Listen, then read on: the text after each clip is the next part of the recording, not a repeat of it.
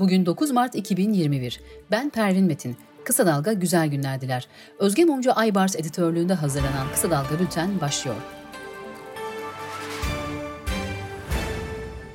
ABD'de Halkbank davası sebebiyle 28 ay hapis yatan ve döndükten sonra Borsa İstanbul Genel Müdürlüğü'ne getirilen Hakan Atilla istifa etti. Atilla'nın istifası sonrası dolar TL karşısında %1 değer kazandı. Avro yeniden 9 lira barajını aştı. Cumhurbaşkanlığı sözcüsü Kalın, ABD'nin YPG'ye desteği devam edecek gibi görünüyor dedi.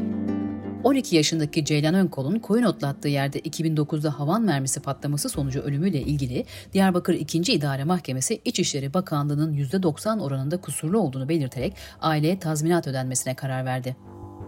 Daha önce vakıf üniversitelerinde çalıştığı için devlet memuru olmayan Boğaziçi Üniversitesi Rektörü Melih Bulu'ya bu ünvanı kazandırmak için Medeniyet Üniversitesi'nde onun akademik özellikleriyle birebir örtüşen bir ilan verildiği öne sürüldü.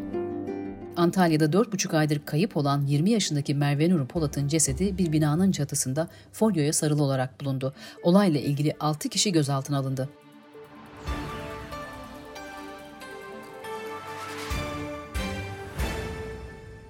Piyanist Yusuf Karayiğit, Osmaniye'de ekonomik sıkıntılar nedeniyle intihar etti. Sosyal medyada sektörün yaşadığı krize dair paylaşımlar yapıldı.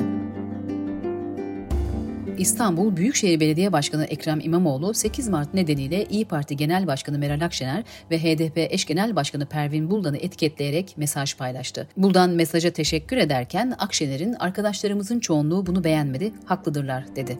İmamoğlu tümüyle iyi duygularla yazılmıştır mesajımız. Sağında, solunda, arkasında kimse bir şey aramasın. İçi tamamen iyi duygularla doludur açıklamasını yaptı. HDP eş genel başkanı Pervin Buldan, Ekrem İmamoğlu'nun daveti üzerine Büyükçekmece'deki 8 Mart Dünya Kadınlar Günü Hatıra Ormanı'nın açılışına katıldı. Emniyet Genel Müdürlüğü kadın acil destek uygulamasının 6 dilde hizmet vermeye başladığını açıkladı. Bu diller arasında Türkiye'de en çok konuşulan ikinci dil olan Kürtçenin bulunmaması tepki çekti.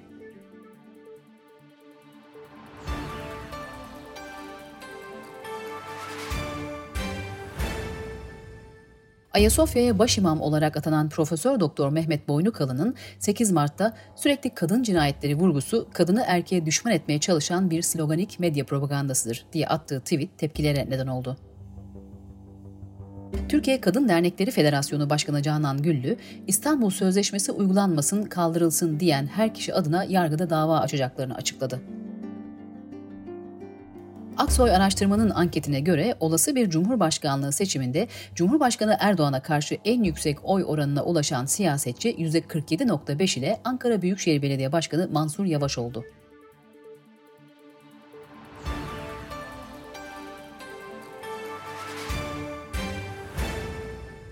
HDP eski eş genel başkanı Selahattin Demirtaş'ın serbest bırakılması için Avrupa Parlamentosu'na önerge verildi. 705 parlamenterin 590'ı önergeye evet dedi. Konu 10 Mart'ta Avrupa Birliği Bakanlar Konseyi'nde görüşülecek. Pandemide cinsiyet eşitsizliği derinleşti, çalışan kadın için hayat daha da zorlaştı. Eve taşınan iş hayatı, ev içi anlaşmazlıklara eklenen sorunlar ya da paylaşılmayan ev işleri kadının sırtındaki yükü daha da arttırdı. Gazeteci Müyesser Yıldız ve İsmail Dükel, devletin güvenliğine ilişkin bilgileri temin etme suçundan yargılandıkları davada hapis cezasına mahkum oldu. Yıldız'a 3 yıl 7 ay, Dükel'e 1 yıl 15 gün hapis cezası verildi.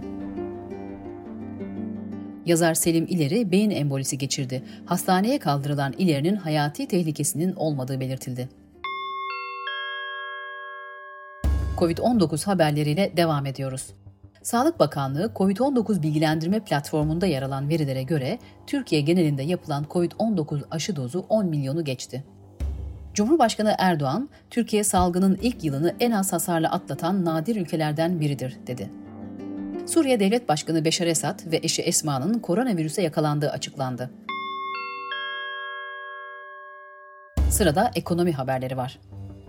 Milyonlarca işçi bu ay içinde sona ermesi beklenen kısa çalışma ödeneği korkusu içinde. CHP'li Ünal Demirtaş kısa çalışma ödeneğinin uzatılması için kanun teklifi verdi. Petrol fiyatı kritik seviyeyi geçti. Petrol üreticilerinin kesinti kararını Nisan ayında da sürdürme kararı yukarı yönlü etkiliydi. Brent petrolün varil fiyatı son olarak 8 Ocak 2020'de görülen 71.38 dolar seviyelerine kadar yükseldi. Dünyadan gelişmelerle devam ediyoruz. Cumhurbaşkanlığı Sözcüsü İbrahim Kalın, karar bir gecede alınmadı. S-400'ler NATO savunma sistemine entegre edilmeyecek dedi. İsviçre'de referandumla ibadet yerleri hariç tüm kamusal alanlarda burka ve peçe yasaklandı. Irak gezisi kapsamında Erbil'e giden Papa Francesco, 2015 yılında ailesiyle birlikte Bodrum'dan Yunan adalarına geçmeye çalışırken boğulan 3 yaşındaki Suriyeli Aylan Kurdi'nin babasıyla bir araya geldi. Prens Harry ve Meghan Markle çifti İngiltere kraliyet ailesine suçladı. Çift katıldıkları bir TV programında maruz kaldıkları ırkçı söylemler karşısında sarayın kendilerini yalnız bıraktığını söyledi. Bültenimizi kısa dalgadan bir öneriyle bitiriyoruz. Yasal olarak şiddet faili erkeklerin ayağında olması gereken elektronik kelepçeyi şu sıralar protestolara katılan öğrencilerde görüyoruz. 10 yılda saptanabilen 2335 kadın cinayetine karşılık sadece 221 elektronik kelepçe kullanılmış. Cansu Şimşek'in kapsamlı haber dosyasını kısa dalga.net adresinden okuyabilir veya podcastini dinleyebilirsiniz. Gözünüz kulağınız bizde olsun. Kısa Dalga Medya.